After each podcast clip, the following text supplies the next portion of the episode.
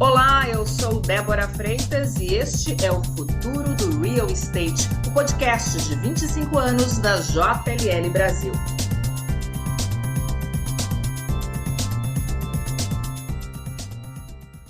Olá, seja muito bem-vinda, seja muito bem-vindo. Este é o primeiro programa de uma série que vai falar sobre as tendências do mercado imobiliário brasileiro e mundial.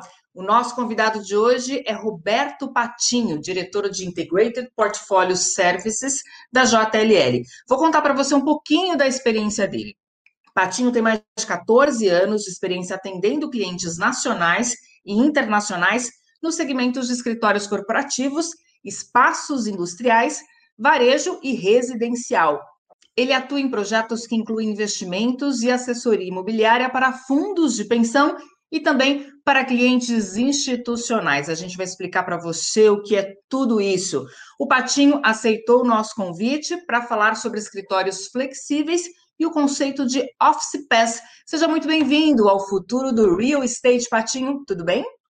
Tudo bem, um prazer falar com vocês. Muito obrigado aí por nos ouvir também, né? Pois é, a gente tem muita coisa para conversar aqui hoje e eu gostaria de começar falando, Patinho, sobre a flexibilidade, que é algo bastante importante no mundo corporativo hoje.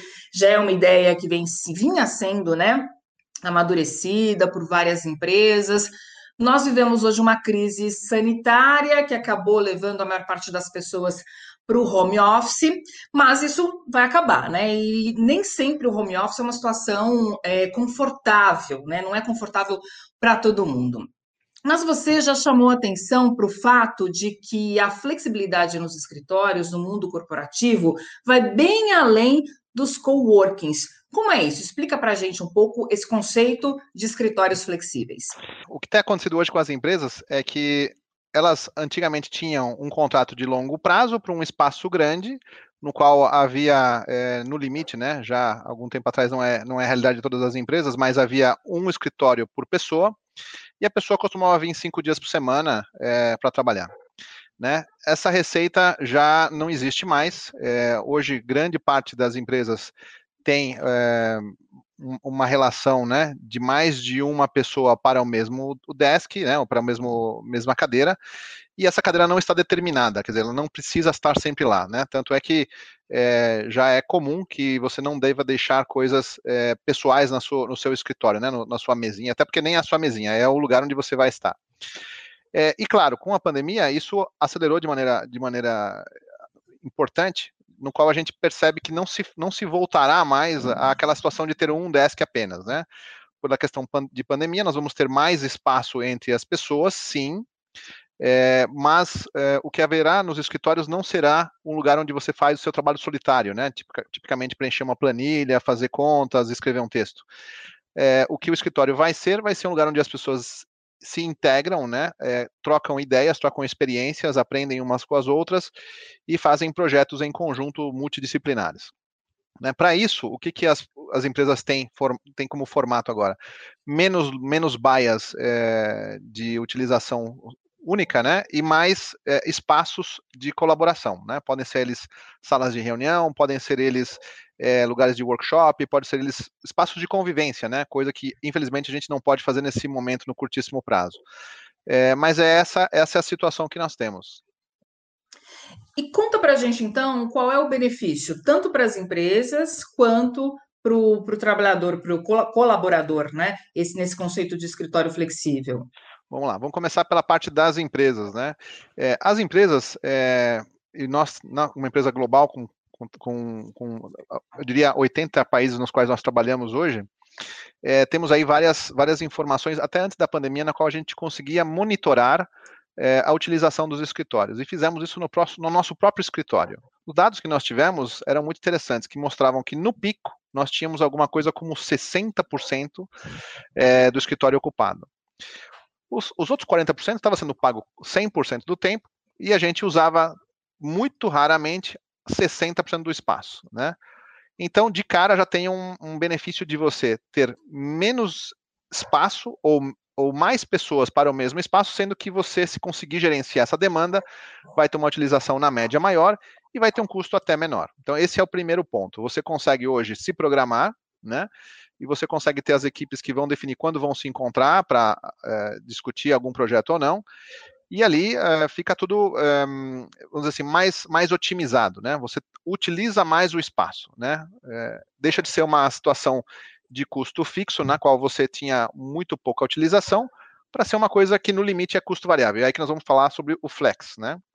Para para as pessoas, né, em termos de benefícios, é aquela questão de não precisar estar sempre no escritório, ou não precisar ir para o escritório bater o cartão, que a gente brinca, né? Palavras né, antigas. Hoje nem tem mais esse negócio de cartão, né? Automaticamente sabem se você está lá dentro ou não está dentro. E hoje, é, um indicador, até do ponto de vista de RH, para você conseguir arbitrar horas que a pessoa está trabalhando, é quando ele faz o login e o logout no, no computador, né? Então, falar de cartão é uma coisa que já nem faz muito sentido, né? Que nem falar de videocassete.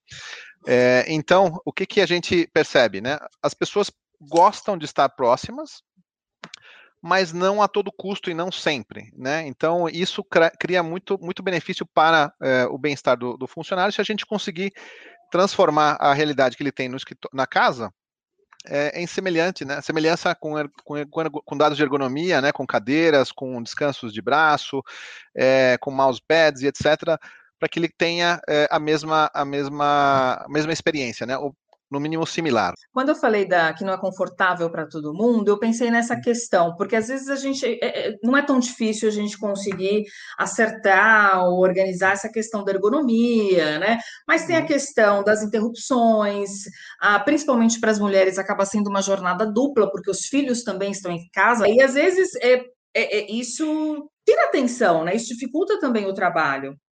Sem dúvida. Para algumas pessoas, né? Sem dúvida. É, eu diria que, assim, é, hoje nós temos, é, acho que a rotina que nós temos aí, né, globalmente, de, de mais de um ano nesse cenário, modelo de trabalho é, de casa, muitas vezes forçado, é que nós temos, já, já aprendemos a ignorar elegantemente aí essas interrupções, né?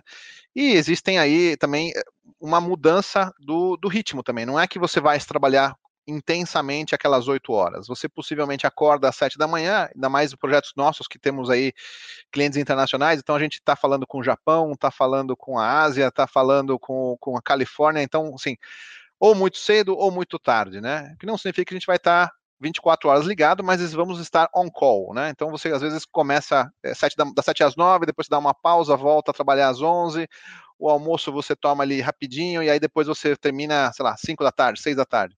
Isso tem acontecido bastante e, e com, com, clientes aí é, globais, essa é a norma de trabalho, né? Isso traz também, acho que, dois pontos muito interessantes da questão de, de, de, de talento e, e de facilidade. A gente não precisa mais, né? Não sei se o pessoal do RH vai querer brigar comigo, mas não precisa mais é, exigir que a pessoa esteja na zona metropolitana de onde está o escritório, né? Não precisamos estar em São Paulo, Rio. Tem talento em todos os lugares do Brasil é, que pode nos atender de maneira muito, muito boa. Então, assim, esse é o ponto, né, que você não precisa, a princípio, ter esse commuting, né, que a gente tende a se esquecer, né, em média, o brasileiro, né, eu diria, pelo menos para São Paulo, os números que eu tenho, né, alguma coisa entre 45 minutos e uma hora e meia, dependendo do nível de sonoridade que você tem, estão gastos, né, nesse momento de trânsito. É, agora, isso se torna até uma questão de risco, né, muitas vezes pelo ponto que nós temos hoje, que eles não existem mais, né, então, né, você pode acordar mais tarde ou você pode fazer coisas antes de começar a trabalhar e você pode voltar, né, fechando uma porta para o seu ambiente aí residencial, né, o familiar. Então, isso, isso deu, deu uma qualidade de vida maior para as pessoas e a gente hoje consegue buscar talento em vários lugares, num lugar só, não, né? Claro, a gente em algum momento vai, vai se encontrar, nós vamos ter aí reuniões e, e discussões aí até para formação de carreira, né, para definição de próximos passos, mas eles certamente não são aquela coisa de learn on the job, né? O on the job é onde nós estamos, nós estamos aqui num, num, numa tela é, com equipamentos que fazem conta, equipamentos que comunicam, equipamentos que comparam é, informações e fazemos, fazemos apresentações, é isso que a gente usa o dia inteiro. Né? Quando a gente for falar de, de team building, aí a gente vai se encontrar mas não é uma coisa é, que se faz todos os dias, né? Uma vez por mês, uma vez por bimestre, é, uma semana por semestre, alguma coisa assim, né? Essa é, essa é a minha percepção de futuro. Até porque quando tudo isso passar, a gente vai precisar encontrar as pessoas, pelo menos de vez em quando, né? Manter essa interação social, isso vai ser muito importante para para psicológico, né? Sem dúvida, sem dúvida. É uma válvula de escape, né? Somos todos gregários, né? Temos eu não sei quantas centenas de milhares de anos aí programados para um encontrar o outro, né? Interagir com o outro, né? Está e é próximo, e essa, essa questão que nós temos hoje é uma coisa que nos ajuda, mas ela certamente não a substitui. Né? E tem uma outra tendência que é o Office Pass. É, a maior parte das pessoas que estão nos acompanhando deve conhecer o Jim Pass, que é um dos unicórnios brasileiros, ou seja, uma startup avaliada em mais de um bilhão de dólares, que funciona da seguinte forma: é uma plataforma que tem ali mais ou menos 50 mil academias cadastradas em todo o Brasil, e o usuário paga uma mensalidade e pode escolher uma academia para frequentar por dia, dentro do seu plano. E é mais ou menos isso, é mais ou menos dessa forma que funciona o Office Pass. Conta para gente o que é isso exatamente. Muito bom. Eu acho que ele, ele é, um, é uma expansão do conceito de, de escritório flexível, né? Ou trabalhado de qualquer lugar. O cenário que nós temos hoje, inclusive ajudado clientes, né, que têm saído desse modelo inicial, que você tem um, um, eu falo em inglês, mas eu vou tentar falar em português, uma, uma sede, né, onde tem um bloco grande numa região central, numa região de, é, de, de, de, negócios de São Paulo, sei lá, Faria Lima, é, Berrini, imagina o cenário anterior, a empresa tinha 10 mil metros quadrados num único lugar, né, lá ela tinha pessoal de vendas, o pessoal corporativo, é, o pessoal de back-office, o pessoal técnico e tudo mais. Então, nesse, nesse lugar de 10 mil metros quadrados, interagiam naquela conta que a gente tinha simples, né, alguma coisa como mil pessoas, né, 10 metros quadrados por pessoa era a nossa média. Sabemos hoje, né, que em média estavam 500 pessoas no máximo ao mesmo tempo nesse imóvel. Então, você usava a metade do espaço. Então, a gente fez duas contas. Bom, vamos lá. Se você hoje não precisa mais estar todo o tempo lá, a gente de cara pode dividir isso de outra maneira. O que, que você realmente precisa? Ah, o que eu realmente preciso é ter um, um, um escritório que identifique a, a, nossa, a nossa empresa, que passe a mensagem da nossa missão, o que nós queremos fazer e tudo mais. É o lugar onde eu vou levar os meus clientes. Perfeito. Então, para isso, eu tenho um espaço ali. E a gente está usando um número, é, vamos para simplificar, né? Um terço um terço e um terço. Então, se a gente tinha 10 mil metros quadrados, de repente eu vou ter agora 3 mil metros quadrados, que vão ser lugares para é, showcase, né? Para eu conseguir mostrar a identidade da empresa. Lá onde eu vou ter um escorregador, lá onde eu vou ter é, a, um, um, hall da fama, onde estão as coisas importantes da história dessa empresa, a missão dela, exemplos né, de interação com a sociedade, onde ela está no mundo, é, por que, que ela é importante, números financeiros dela, quer dizer, é realmente o lugar onde você, de alguma forma, tenta impressionar, né? Não somente deixar todas as pessoas que participam desse sucesso dessa empresa orgulhosas, mas ao mesmo tempo conseguir mostrar qual é a relevância de participar disso, qual é a motivação que as pessoas têm. Então, em vez de ter 10 mil metros quadrados, 3 mil metros. É um espaço com poucos escritórios, é um espaço onde você vai ter auditório, onde você vai ter salas de reuniões importantes, onde você vai ter uh, alguns lugares especiais para fazer encontros né, com um, um, um catering importante para você fazer reuniões de negócios mais sofisticadas, mas é isso. Então, esse é o primeiro terço. O segundo terço são pessoas que estariam no escritório ou poderiam estar no escritório e que elas, a princípio, podem estar em qualquer lugar com um computador e um sistema é, bem, bem desenvolvido, né, com, com todos os gateways que o pessoal de TI da empresa vai precisar. Eles podem trabalhar em qualquer lugar mas elas não vão trabalhar constantemente no mesmo lugar. Então aí que vem o conceito de flexível. Já que eu não vou estar em qualquer lugar, eu, já que eu não vou estar sempre no mesmo lugar, e eu, a princípio, não vou estar nesse lugar mais sofisticado do escritório, que é apenas um lugar de showcase, é, eu vou é, participar né, é, de um lugar onde eu dentre, entre, entre, vários lugares que eu posso participar, das várias academias, como você usou o nome, né? Então eu posso ter N escritórios à minha disposição. Existem hoje programas que permitem você fazer isso, quer dizer, as empresas, nós inclusive estamos ajudando as empresas nesse sentido, né? Falamos com a RH das empresas, entendemos as necessidades que eles têm, conseguimos pré-identificar sistema, é, escritórios que trabalham de maneira flexível e dizemos o seguinte: ok, vocês estão nesse nível, a gente tem uma identificação de quanto vai custar por hora ou por dia que essa, essa empresa está, que essa pessoa está lá com o crachá dela, né? Com o celular, basicamente. O celular é o, é o, é o equivalente ao crachá dela, né? Tem os códigos dele lá. No momento que ele definiu que ele precisa usar nas próximas cinco horas esse lugar, ele vai lá, primeiro identifica se ele consegue entrar lá, se tem um espaço, bom, começa a cobrar esse valor para ele. E é, é muito simples, né? Sempre que ele precisar, está disponível, não pode não ser aquele lugar, pode ser uma lista de outros disponíveis, né? Academias parecidas, escritórios de academias pré-aprovados para ele. E, e, perfeito. Então, assim, tem esse benefício de que a empresa tem um, um conhecimento muito claro do que, que ele usou, né? Isso do ponto de vista de RH também é ótimo, porque você consegue entender onde ele está interagindo, com quem ele está, quais são as rotinas, né? E temos aí o outro terço acaba a gente percebeu que ela não é necessário. Então a empresa na média reduz em 30% o seu espaço, sendo e desse, desse espaço que fica a metade ele é de showcase, é de ficar num contrato padrão que a gente já tinha antes, e a outra metade é num conjunto de, de escritórios menores que ele pode usar quando e se ele quiser né? Então, peraí, vamos ver se eu entendi aqui. O futuro, então, ele vai estar tá formatado da seguinte forma: teremos três possibilidades. O escritório da empresa é onde ela vai mostrar ali a sua identidade, onde as pessoas é, vão se agregar, vão fazer reuniões presenciais quando é, for permitido, né? Quando a situação nos permitir. Outra alternativa, escritórios flexíveis, ou ainda o home office? São esses três modelos que se desenham? Exatamente, sendo que essa segunda, né, ela é um monte de opções, né? Ela pode ser hoje, onde eu estou, eu posso estar visitando uma, uma subsidiária minha e tem à minha disposição um escritório dentro da subsidiária ou vários escritórios satélites dessa região que eu nunca conheci, mas eu sei que o meu RH aprovou, eu tenho um sisteminha automático que não passa dinheiro pela minha mão, mas eu consigo entrar, e eu levando meu computador já tenho acesso à minha rede via VPN, via sistemas eletrônicos, permite que eu tenha acesso à minha rede onde eu estiver. É, então eu tenho essa flexibilidade. Então, assim, o que vai acontecer é aquela coisa de, de, de sala de espera de, de, de aeroporto, né? Eu estou lá, sabendo que é por algumas horas ou, ou encontrando algumas pessoas. É, fiz o pagamento né, com meu, com meu, o meu, meu QR Code do, do meu celular, né, programinhas que já existem para isso, tá tudo certo, né? No final do mês, cada uma das áreas de, de negócio sabem onde a pessoa esteve, é, com quem ela falou, de que maneira ela interagiu, os preços já estão pré-acordados, né?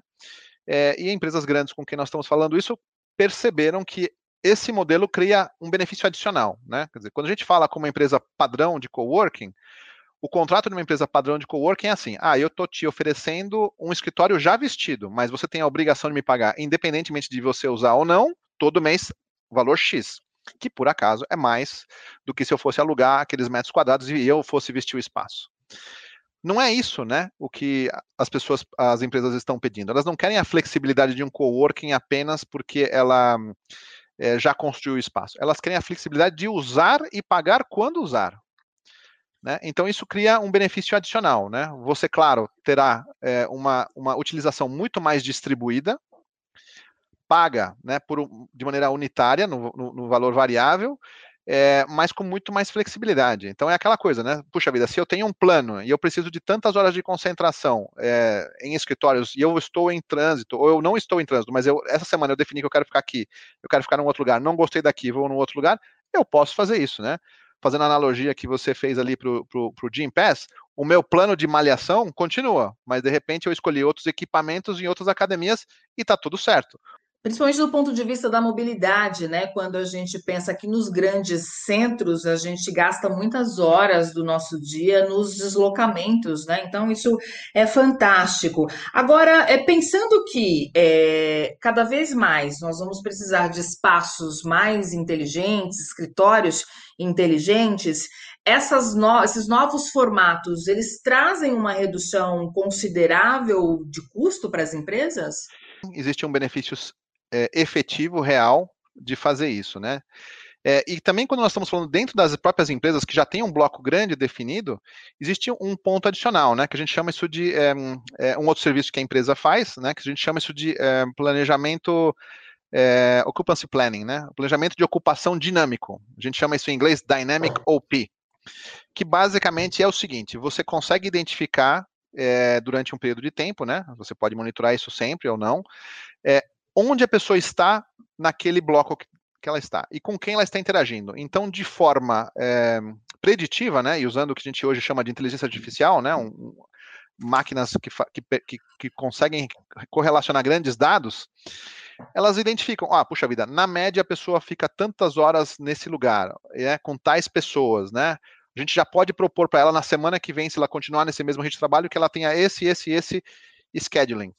E isso otimiza ainda mais a utilização né, do espaço. Então, é, tanto é que a gente começa a perceber lugares que efetivamente não são utilizados, começa a perceber lugares que têm uma demanda maior e tenta entender por que, que esses lugares, ou o que podemos fazer para aumentar esse espaço que tem demanda maior.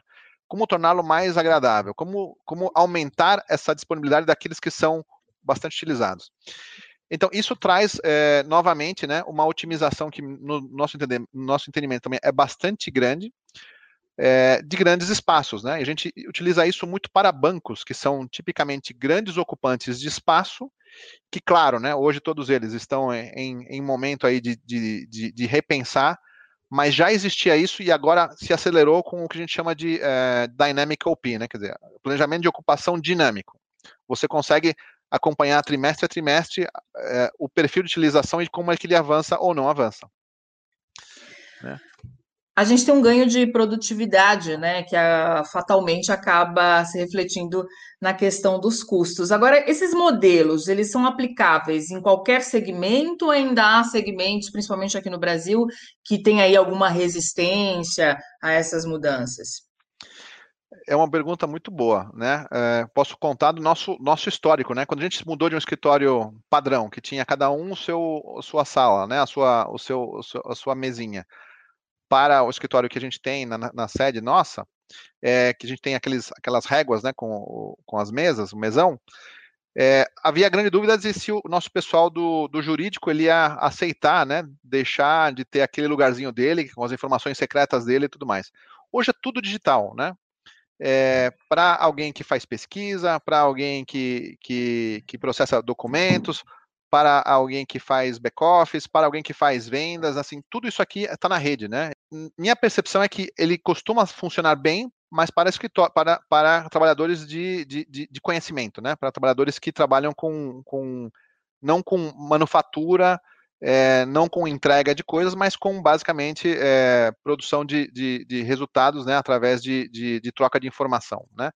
Então, tipicamente, todo o pessoal que trabalha com banco, todo o pessoal que trabalha com farma, todo o pessoal que trabalha em vendas, é, funciona muito bem. Né? Claro que isso não é 100% do mercado e a nossa empresa ela é focada é, em escritórios de alto padrão. Então, assim, eu vou dizer para vocês que 90% dos nossos clientes encontram grandes benefícios em mudar a maneira de trabalhar. E nessa, estou eh, pensando aqui muito nos coworkings, né, que é o que a gente vê normalmente, e nessa situação você acaba interagindo com pessoas de diversas áreas, né, o que pode ser benéfico também, pode ser interessante também, trocar ideias com pessoas de outras áreas. Nesses novos modelos eh, de escritórios flexíveis, isso também é possível? Sem dúvida, né? Talvez você tenha. Existem algumas regras, né? Cada empresa tem o seu, o seu modelinho, né? É, e os computadores são programados para essas coisas, né? Depois de tantos minutos ele desliga automaticamente, todas aquelas coisas. Então, basicamente para você proteger a informação, né? Mas eles são feitos para que você tenha encontros casuais, né? Quer dizer, o, o sistema, os lugares de coworkings, né? A menos que você escolha uma sala fechada, você vai interagir com pessoas de outras empresas, né? É, todo mundo coexistindo lá e existe aquela questão de, de, de, de conversas casuais, né?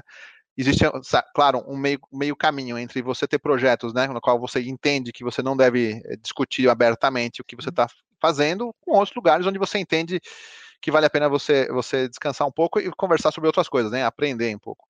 Uh, os coworkers têm sido muito felizes até nessa questão de troca de experiências, né, e, e todos eles, né, é, dentro meu, do meu eh, limitada experiência nesse, nesses modelos, né, nos, nos, que a gente já visitou e, e, conheceu, tem aquele lugar de fazer o seu, o seu happy hour a tal hora, tem os brinquedinhos lá de pebolim e tudo mais. O pessoal realmente tem um lugar de descontração a, a, partir de algumas horas, né? Isso realmente continua, né? Tem aquelas feiras de pessoas que querem se apresentar, é, projetos, né? Pessoas que vendem serviços umas para as outras. Então tem vários tipos, né? Você tem um lugar onde é um lugar onde de fato coexistem empresas minúsculas, né?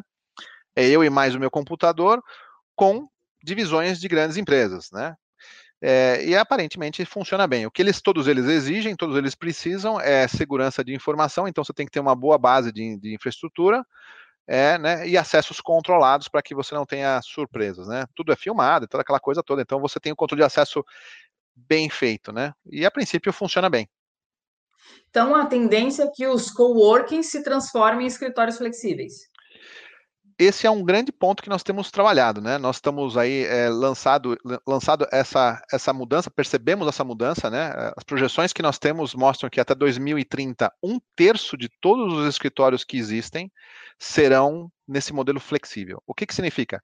Significa que se você quiser usar esse espaço, você, ele possivelmente já vai estar vestido para você alugá-lo por hora, por dia, por mês.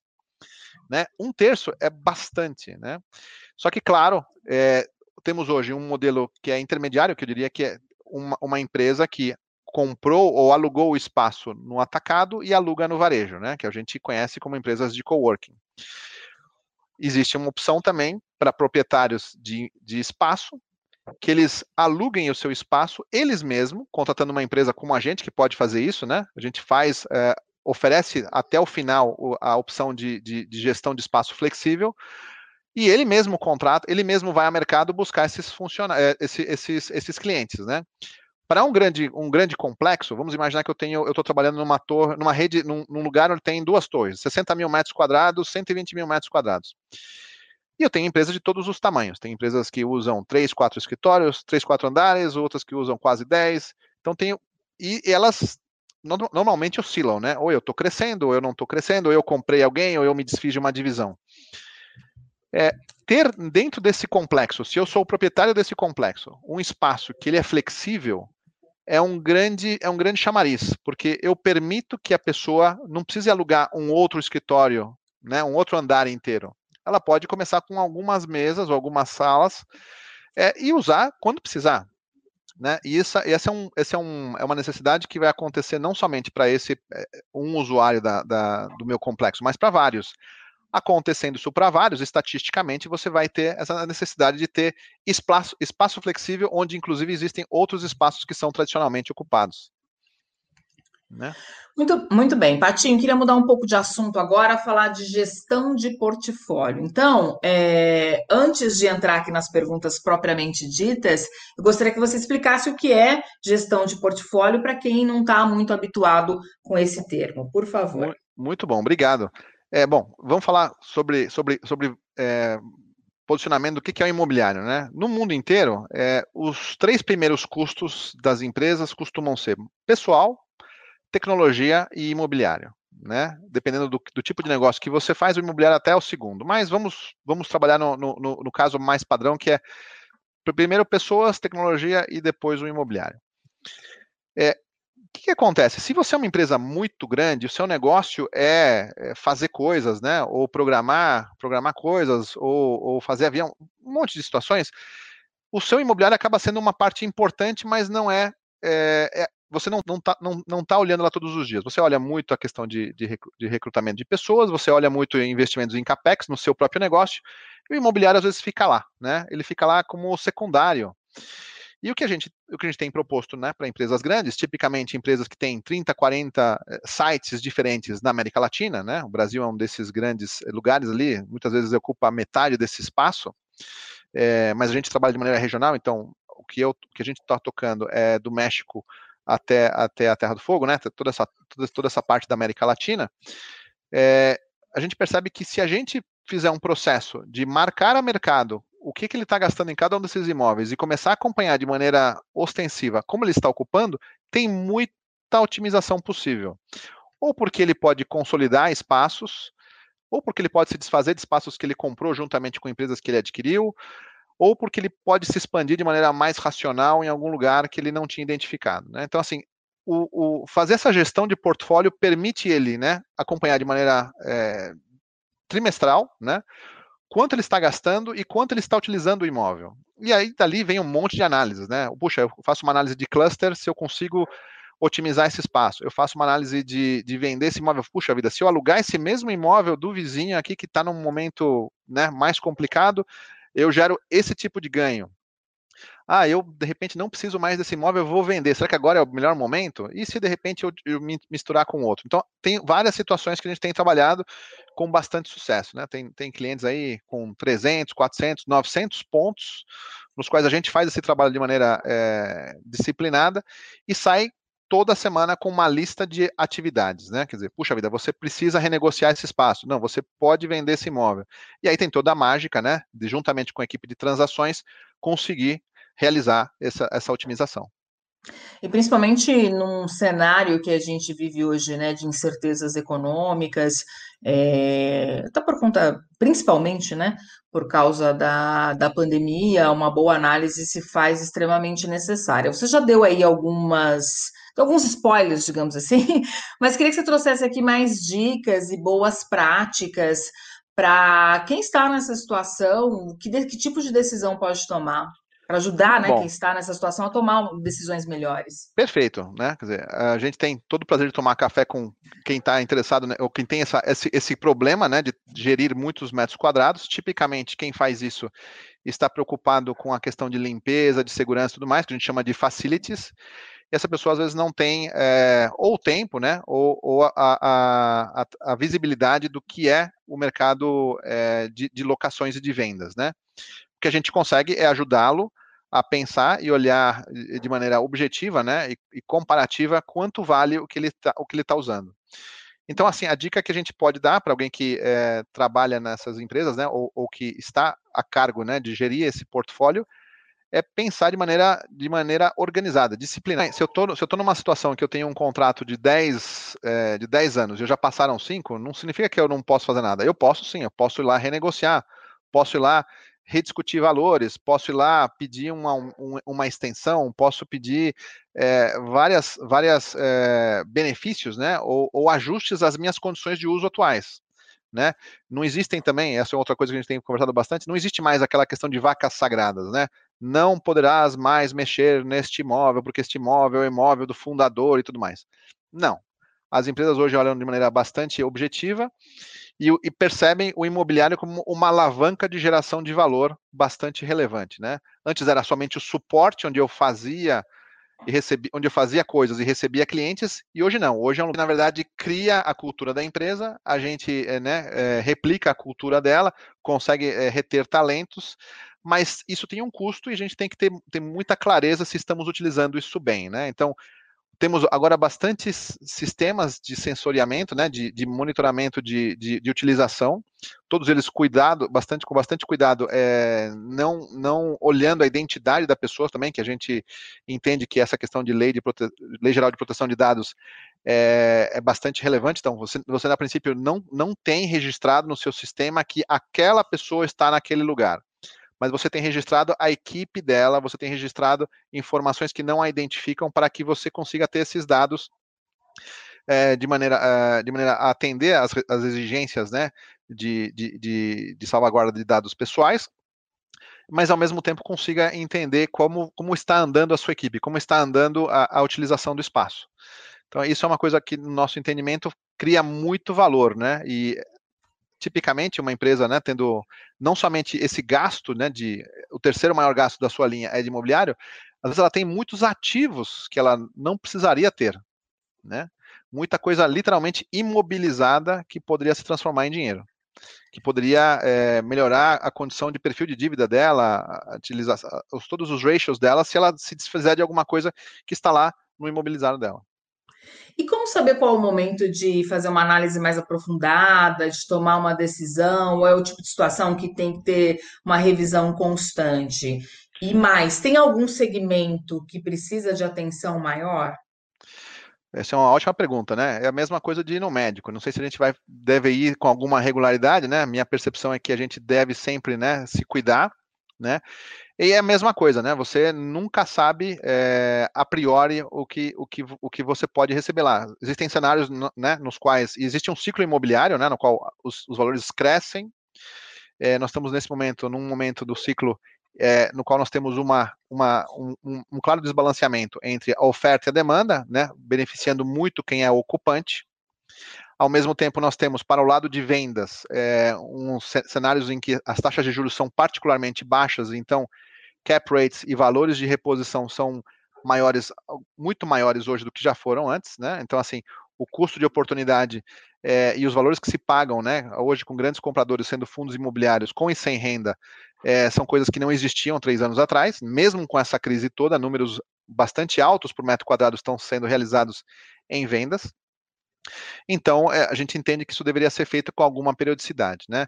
É, e estamos aí, claro, né, como todas as, as áreas, né, estamos é, passando por grandes transformações. Eu diria que elas são disruptivas no sentido de que a gente tem que olhar isso como um, um, um, um, dos principais negócios da empresa, né? Quer dizer, como gerir o seu imobiliário, né? Antes era uma coisa, eu diria, secundária dentro da, da, da, das, dos interesses das empresas, mas cada vez mais o profissional, né, o Corporate Real Estate Executive, né, que é o nosso cliente dentro das empresas, ele está muito ligado com o bem-estar dos empregados, com as questões de, de atendimento à legislação, acessibilidade, e neste momento ele está em cima de um caminhão de dinheiro que pode ser otimizado, né? Então ele tem essa, essa demanda muito importante para fazer. Então nós temos trabalhado com empresas que, que definiram claramente que não vão voltar naquele mesmo tamanho, e para isso nós temos que renegociar espaço e devolver com os, melhor, os melhores termos possível. Quem são essas empresas? Neste momento são todas, né? Mas existem algumas empresas, né, compradas, compradas com outras, que algumas estão crescendo neste momento mais e outras estão se encolhendo mais. Né? Então, infelizmente, empresas industriais hoje estão tendo aí situações de, de, de, de trabalhar com menos espaço, então, essas claramente estão num momento é, de, de, contração, e você vê muitas empresas no segmento de saúde, de pesquisa, aumentando seu espaço. Né? É, um, dos, um, dos, principais serviços que a gente tem né, é, hoje é atendimento a, a, sistemas de saúde, e esse pessoal está com uma demanda, a gente entende, né, de 24 horas aí, bastante, bastante acima da, da capacidade de atendimento. E isso vai continuar por algum tempo, né? A gente não imagina que isso deva arrefecer nos próximos 24 meses, né? Você vai ter ainda bastante demanda por novos espaços, atendimentos e até mudança do espaço. Você não pode ter mais um único espaço onde você coloca 200 pessoas. Você tem que ter um distanciamento maior. Patinho, onde é que entra exatamente os dados inteligência de mercado? Quanto é, o mercado já evoluiu nesse sentido?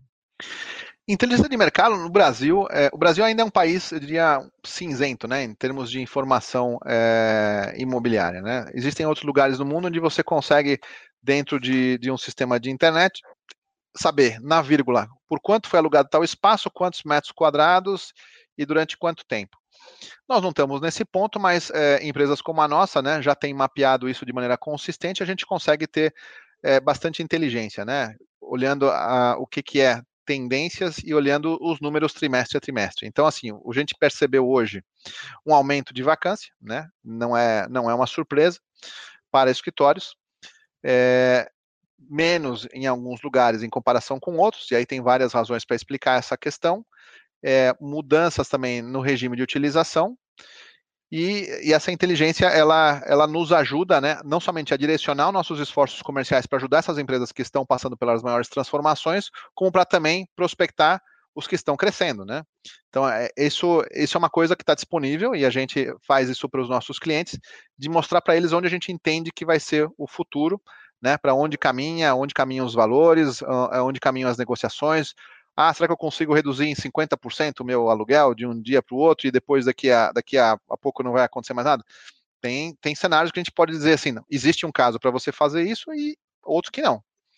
Né? E, e, e, realmente o diferenciador é ter aí um, um, bom track record e entender o que, que está acontecendo e as razões disso. É, e a gente tem feito aí com bastante, com bastante frequência apresentações de mercado, né? A gente trimestralmente lança relatórios, né? É, relatórios aí é, assim, que são para o público é, completamente públicos, né, que mostram é, é marcador, é, informações de, de, mercado. Tem outros que a gente entra com mais detalhe, dizendo assim, prédio a prédio, o que, que aconteceu, que valores foram feitos, quem entrou, quem saiu, tudo mais, que a gente tipicamente seleciona para alguns clientes que nos interessam é, explicar o que está acontecendo. Né?